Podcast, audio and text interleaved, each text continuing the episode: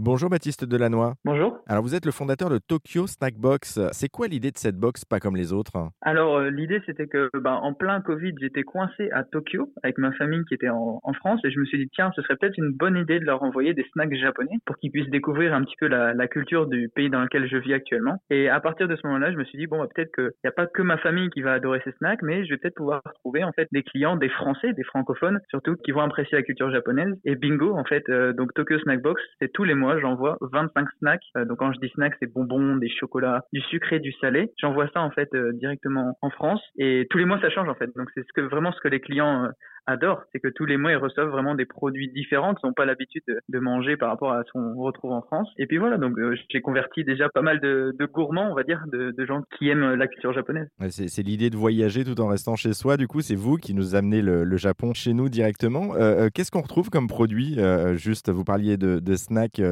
sucrés, salés. à titre d'exemple, vous avez quoi? Alors le plus standard, ça va être le Kit Kat. Le Kit Kat qui est quand même le plus connu parce qu'en France, on a forcément des goûts un petit peu standards, mais euh, ici au Japon, on a du goût wasabi, donc c'est un petit peu épicé forcément. Euh, on a de la crème brûlée. Enfin, c'est vraiment, ils ont des éditions vraiment limitées au Japon parce que ici, les Japonais raffolent de tout ce qui est limité, qui est saisonnier. Donc le, goût sakura, par exemple, euh, quand on arrive au printemps. Et puis après, on va avoir des snacks un peu plus différents par rapport à la, à la France, dans le sens où ça va être des produits salés, souvent basés sur du poisson. Donc c'est vrai que avec un palais européen, avec un palais français, ça peut au début, ça peut un petit peu rebuter, mais on va retrouver des snacks aux coquilles Saint-Jacques, on va retrouver du snack à l'escalope de bœuf. On va retrouver vraiment différents types de snacks qu'on n'a pas du tout l'habitude de retrouver euh, en France. Bah en tout cas, on sait quoi faire. On, peut commander votre box, un Tokyo Snack Box pour euh, être totalement dépaysé. Arigato, hein, comme on dit euh, chez vous, Baptiste Delannoy, pour cette présentation. Merci.